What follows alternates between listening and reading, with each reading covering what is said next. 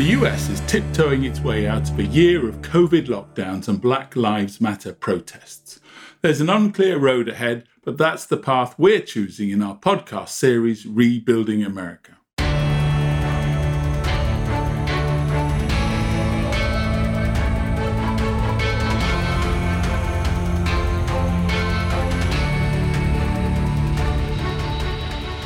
I'm Stephen Horn, CEO of Web's Edge, where we connect issues and audiences, and you're listening to On the Edge. In this episode, we want to focus on healing America's communities and why the US seems to have lost faith in its institutions and what has to happen to rebuild that trust. We examine the systemic challenges facing America today and ask what needs to be done to truly build back better. Holly Russon Gilman is a policy expert at New America, a think tank that aims to confront the challenges caused by rapid social and technological change. Hawar Foundation Fellow at Columbia World Projects and recent co author of Civic Power Rebuilding American Democracy in an Era of Crisis. Holly, thanks for joining. I'm delighted to be here. Thank you so much for having me. It's an honor. So, Holly, you write a lot and you talk a lot about uh, a trust deficit. You know, if you're looking at things as they are now in 2021, hopefully coming out of this uh, pandemic, how would you categorize that trust deficit today? That's a really good question. Um, you know, I think globally we have seen a decline of trust in traditional institutional forms, right? Um, a decline in religious membership, decline of trust in government worldwide. You know, you see this as a phenomena. You know, it was interesting. I was just looking at some data about trust, at least in the US, and there was a moment in May of 2020 where trust was higher in government. And I think there was a hope that government was going to be really responsive to the COVID 19 crisis. And then pretty soon after, that trust plummeted. And so I think, you know, we are really in this moment of a trust deficit, which opens up these questions around how do we really, in some cases, reimagine new what these institutional forms should look like. And at least in the US, how do we actually build a multiracial, multi ethnic democracy, which is something that we've never seen before? You also talk about a two way trust deficit. What do you mean by that? That's a really that's a really good question. You know, I think the the two way in my mind is that people in communities can be mistrustful of the people who are in positions of power to make decisions about policy. And then people in those decisions of power can be mistrustful of the people in communities. And there is a concern about opening up the Pandora's box of civic engagement or civic participation for fear that there will be criticism and critique, and you will be constantly um, not meeting people's expectations. I call it the going into the restaurant and looking for the rats theory. And so, if you have that, and if people feel, well, I, I'm defensive, I don't want to let people in and only look at my rats, you're only creating a negative feedback loop to fuel this trust. And if you're in communities where there has been systemic racism, you know, decades and decades of policies that were targeted to specific communities in detrimental ways, they are going to be very mistrustful when people come in and say, well, this time it's going to be different when they don't have any evidence of the past to support that. So for me, the opportunity is really what I call building hooks and levers where you're creating more positive feedback loops between people rooted in their communities and people in decision making authority. It's, it's really challenging. And I think it takes courage on both sides of the equation and it requires really being thoughtful and intentional about how we're engaging people what the processes look like so people feel safe they feel heard they feel like they have a sense of agency and dignity. But it also requires i think you know a willingness to be transparent especially when i look at you know people in powers of decision and to say what's possible and what's not possible. Right and it can cause tensions, but I think those can be healthy tensions. You know, you raised a really interesting point there about a lot of these issues being systemic. And yet, you know, if we switch on any form of media at the moment, you know, it's, uh, it's so, you know, it's almost like we've got two tribes fighting against each other. And, and how much do you think this distrust at the moment is caused by some of those systemic issues? And how much is it you think we're coming out of the last presidency? How much of this is down to you know, not just President Trump, but other populist leaders around the world. How much of that is it because of that, and how much of it is because, uh, you know, it is systemic? Wow, these are all the hard hitting questions, Stephen. I mean, look, these are really important questions, and it really underscores the complexity of this moment in a lot of ways, right? So I think you have these systemic issues that are really, I think, a foundation of what's happening. And so when I look at at least the election of President Trump in the United States, to me, you know, he's a symptom but not a cause of yeah. these deeper structural inequities and real challenges to our democracy you sort of begin there's sort of blocks of a, of a house you begin with a foundation of that and then you add in a hyper polarized media environment and a social media structure which really benefits the loudest voices, really amplifies sort of viral content that is not about the nuances in conflict or about bringing people together to try to find any common ground, but really about furthering us. And then there is the reality that so many of these institutions are sclerotic, are not agile, are weak and brittle, and they're not really flexible to adapt to the realities of 21st century governance. And so when you kind of add all that together, you see really quickly how this is a very perfect storm. But you talk a lot about uh, building back better, and you talk about governing, you know, with uh, governance, you know, with people as opposed to governance to people. And we've obviously got uh, a new administration in place. So, so, so when you talk about building back better, what do you mean? How, where do we, you know, we have to recognise where we are, if you like, and we we need to move forward. How how do we move forward from here?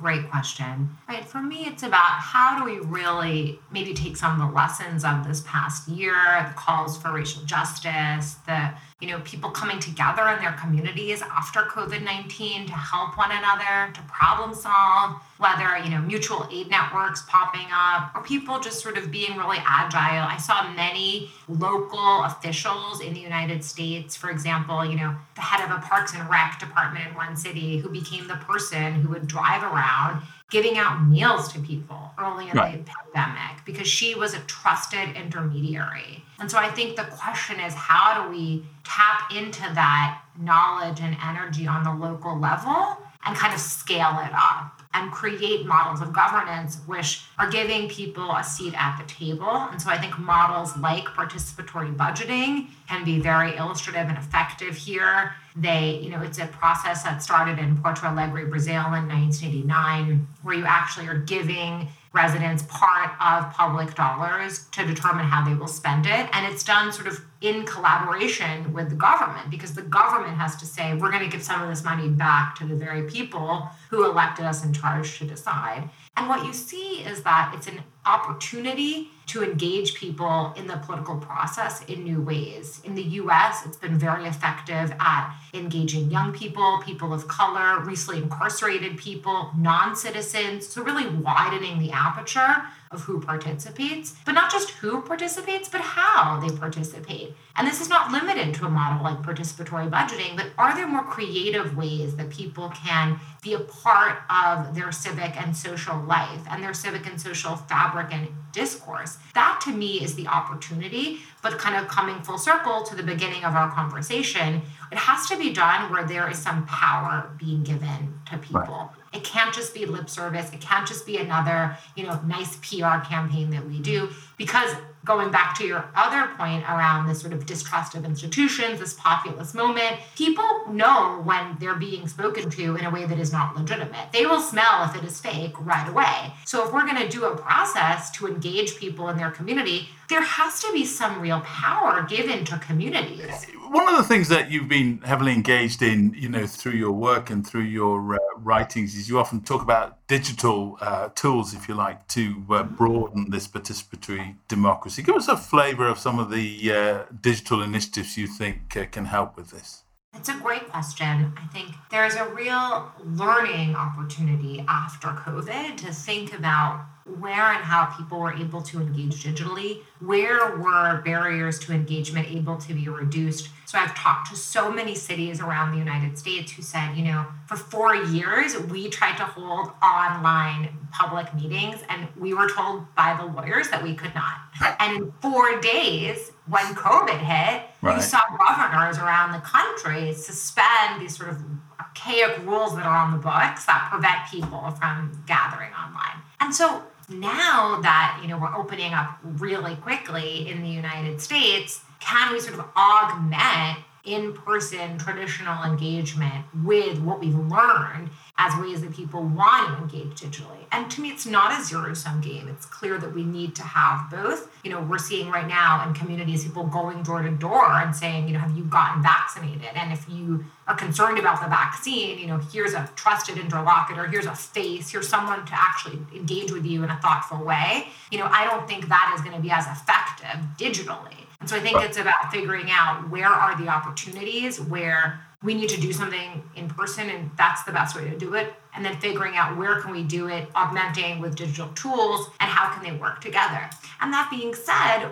anytime you're thinking from sort of a a public sector, how do we engage with digital tools? We have to be cognizant of recreating digital divides and where are there further inequities. You saw this, you know, early with the pandemic where, you know, moving to online education, well, that was really problematic if people don't have broadband, they don't have the hardware, the software, or the data literacy skills at home. Right. So we have to just really be thoughtful and intentional of, you know, every time you're reducing a barrier, you're also adding another barrier and making something, you know, that taps into a structural inequality. I kind of love the point that you were making about, uh, you know, about people participating at the local level and, and the fact I completely see what you say when you say that uh, people need to see uh, you know, need to see something come out of that. You know, this isn't just asking people their opinion. You've got to be able to show that there is a real benefit for uh, participating. And and you got to forgive me with this one because, but I have two pictures in my mind here. You know, I have that picture which I can see is really positive, and I have 70 million people who might have still voted for. Uh, President Trump who think the election was was rigged, you know, and it's kind of my question really is how do you how do you bridge that divide? How do you kind of, you know, how do you stop just both sides just talking to each other here? How, how do you actually get people to work together on this one? Well, if you can figure it out, Stephen, will you let everyone else know?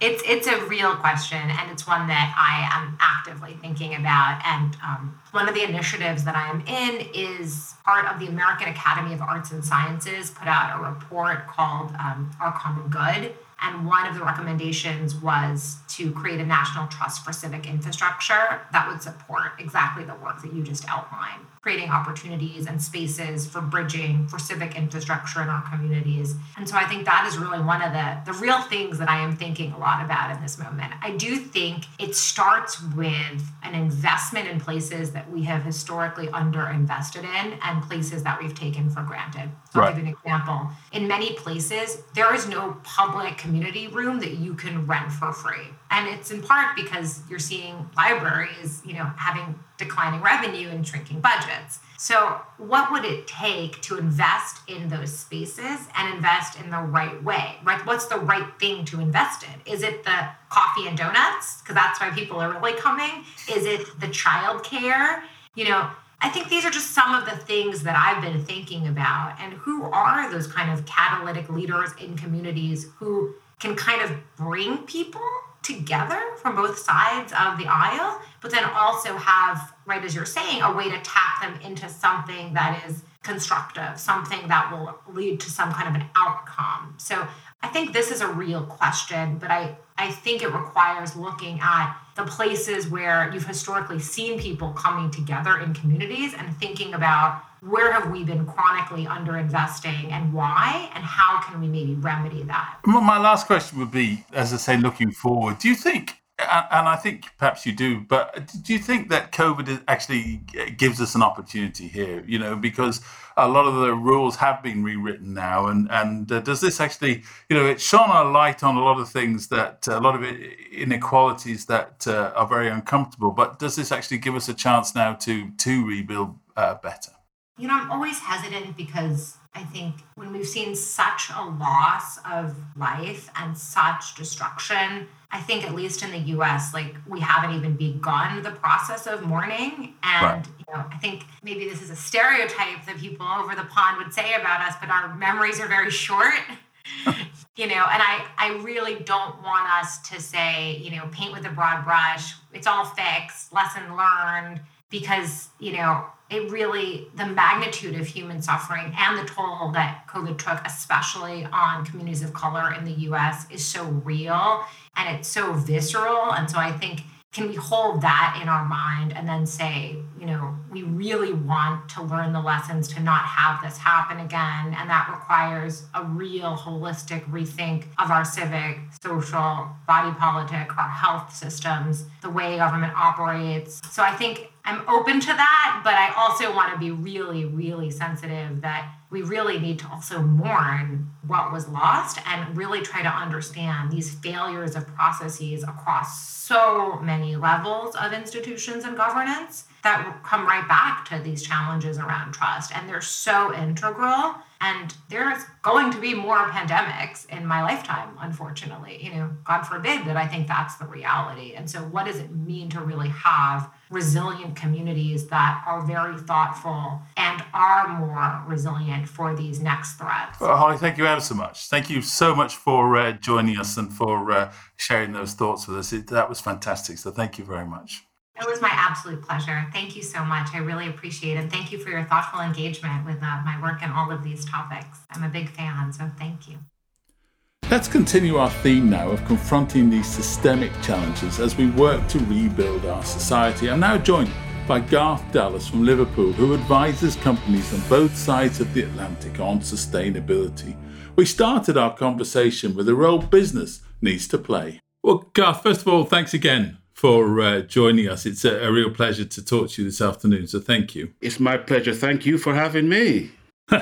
Uh, let's, let's kick off. I, have heard you speak, and you've uh, talked before about business being a, uh, a force for good or potentially a force for good. And we're coming out of this period now in all Western democracies, in America in particular, where uh, you know we've had COVID and uh, we've had Black Lives Matter, and how big a role do you think that uh, business actually has in the rebuilding of trusting communities, the rebuilding of America, if you like?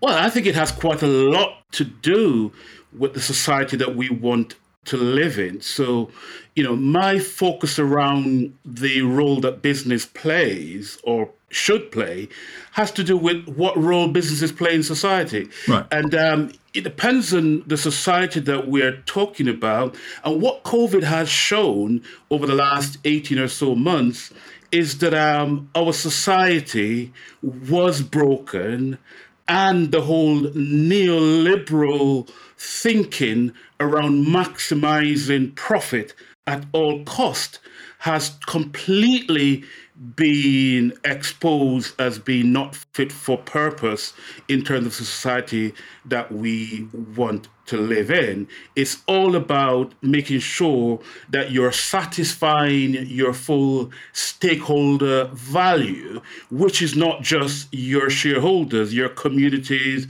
your people, and the planet. So when I talk about business being a force for good, it is mirroring the fact that um, today's society is in order to be sustainable, in order to be equitable, in order to talk about building back better and leveling up and all the various narratives which are being used across the world, we have to make sure that business units understand the role that they also have to play in such a society, as much as governments have a role to play, local governments, you name it. But businesses have a crucial role to play because they supply the goods and services that we need in a society to be sustainable. They employ people in those businesses who are part of a society. So yes, business need to stand up, understand its role, and understand the importance of ensuring that it looks after its responsibilities to people and the planet. So Uh, there's a lot of talk about the role of small business. You know, here in, in, in America, in lots of places, a lot of talk about the role of small uh, business. But why are so many small businesses? How why are so few small businesses um, black owned? Why is that? And what do we do about it? Because if we don't do something about it, then we're not reflecting the society that we serve, are we? That is absolutely correct. And um, the answer to that question is probably a whole um, lecture and conference um, on its own. But I will try and simplify it as best as I can um, for the sake of um, this podcast. Systemic racism is a phenomena which we all have to confront. We all have to understand that the only way we're going to get rid of racism or make improvements in the problems that racism has caused over many, many decades is if we are mature enough to have a mature, open conversation about racism. The US experience is somewhat different to the UK experience, but we do know that in the US, to answer your uh, question about small business and why there aren't that many small businesses that are owned by black people is over the years the racism the rampant racism and the policies that go with that. And we talk about systemic racism. We're not here talking about just you know individuals. We're talking about systems in place which are not necessarily geared towards attracting number one um, black people into entrepreneurship, but even before that, to provide them with the skills necessary to be able to consider entrepreneurship as a career path. And even when they do consider entrepreneurship or setting up their own business, they don't have the support structures right. in place for those businesses to be sustainable. So, you know, um, one, two year and they're out of business and they're operating within the parallel economy and all of that stuff. So I would certainly say that it is because there isn't a understanding of the role the massive role that empowering, and you may need to put in place positive action. We talk about positive action here from the perspective where it is a, a means by which you redress an imbalance. It's not positive discrimination. I'm going from a UK um, legal perspective here. It's not about discrimination. It's about putting in place positive action in order to redress an imbalance. And if you empower more individuals within the black communities to operate their own businesses, it has a knock on effect in society in general. It will ensure that they provide more employment within their communities. It will ensure that they provide more social corporate responsibility projects within their communities. It has a knock on effect on crime rates, it has a knock on effect on individuals' whole sense of being and sense of belonging within a community. So it is a long standing problem. And I will consistently say that um, until we address the the sin, you know, the real cause, not the symptoms, right? It's not about um, you know uh, neo Nazis. We need to look at the real cause and not just address the symptoms when they appear every now and again. Those are fascinating points. I've got to come back to you on this one, which is that I wouldn't. Who would disagree with uh, what you say? But how do we actually get this done? Because you know this is not a new problem. This is this has been a problem that's been with us, you know, uh, hundreds of years. So so how do we make this change, and how do we empower? black people within the community to to run and to grow successful businesses and and you were talking about positive action but it's about giving people the same chances that everybody's got right so how how do we actually do that when, we, when i say positive action I need to emphasize there's a difference between equality and equality right. of opportunities. And when you talk about equality of opportunities, you've got to understand that leveling the playing field doesn't necessarily mean that everyone should be treated exactly the same way.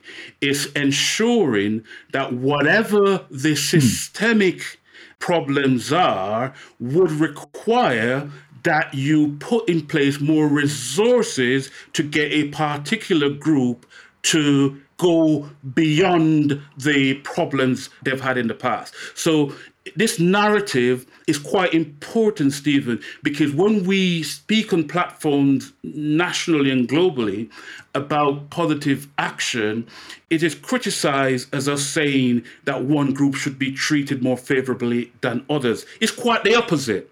It's understanding that some people are starting from a minus five.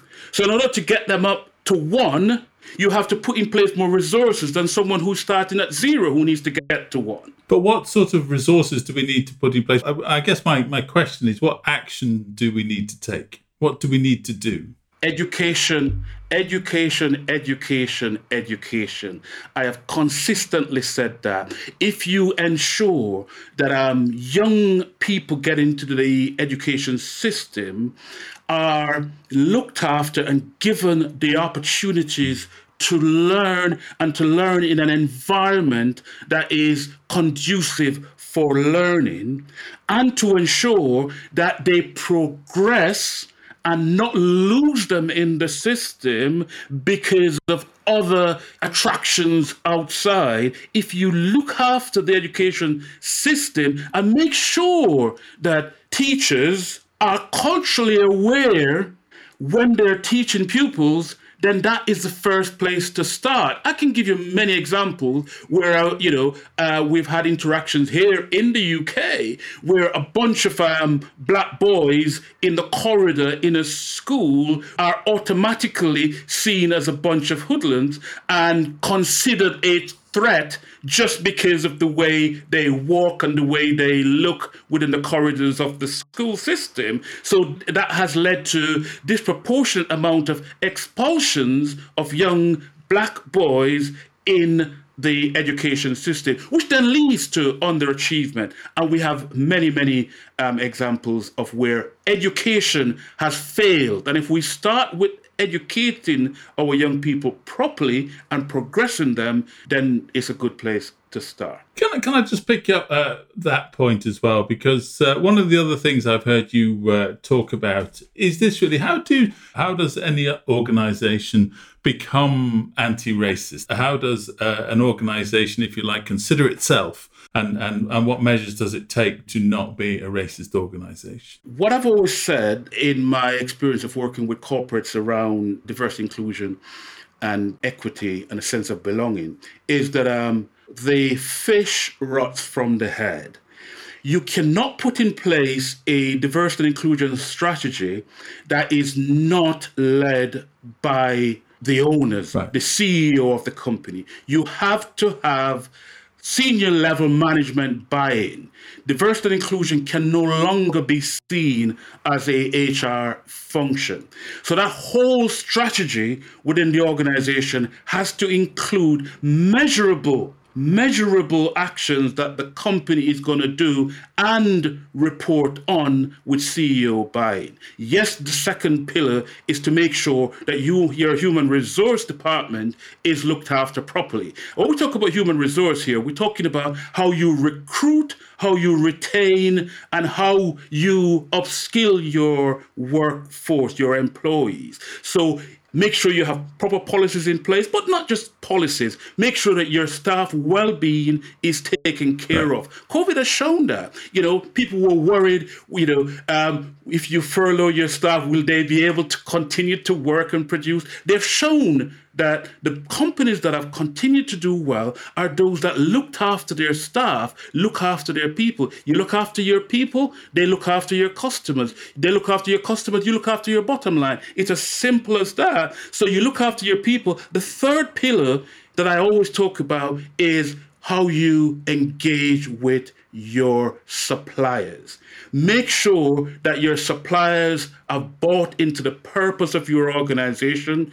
Do a supply mapping of your supply chain to ensure that they also fit into that purpose that your organization is about ensuring that you are equitable. And fourthly, is how you deal with your community. And it's not about the old fashioned corporate social responsibility where you go out and paint a school and feel that you have done well because you have painted a school in, in, in your community. It's about engaging with your community in a substantive way because they are your customers. If you put those four together in a comprehensive strategy for an organization, you will start to see that your organization is taking steps towards becoming a responsible organization from a diverse inclusion perspective. But guess what? Right. It's hard work. I don't want any organization to be, believe that it's a quick fix and they start, they're not seeing the results and then they turn back. It takes commitment but it is worth it in the long run because millennials now are looking at an organization and determining whether or not they want to work in that organization based on their reputation, based on their purpose. So if you're not attracting the best talent out there, your organization is not going to be sustainable. And that's the language that we use. It makes business sense if you want your organization to be competitive going forward. So, so a couple more questions for you. So, to what extent do you think the Black Lives Matter uh, movement marches? To what extent do you think that they will have given a fresh impetus to the diversity uh, agenda? Perhaps they've energized the diversity agenda, or, or not. It certainly has energized. The fact is that it is the largest civil rights movement in the US ever and it has uh, certainly drawn attention to how I started this conversation that we need to have an open discussion about race. So, from that perspective, it has energized society to understanding that at the end of the day, wrong is wrong. No one should be treated that way simply because of the color of their skin.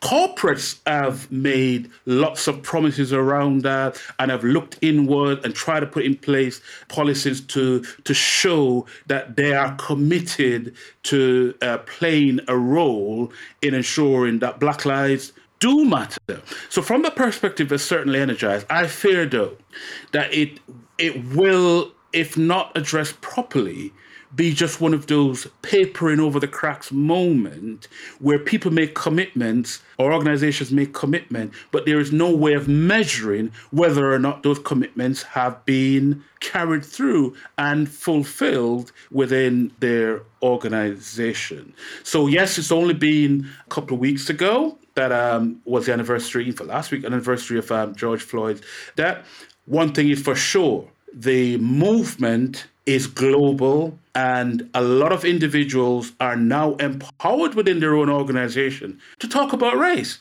from a black perspective. I know a lot of black people who beforehand were shy and scared to have their voices heard within their organization or within society have now been empowered to express themselves. And long may that continue because we want this to be something that we can look back on and say, yes, that was a seminal moment and things have got better as a result.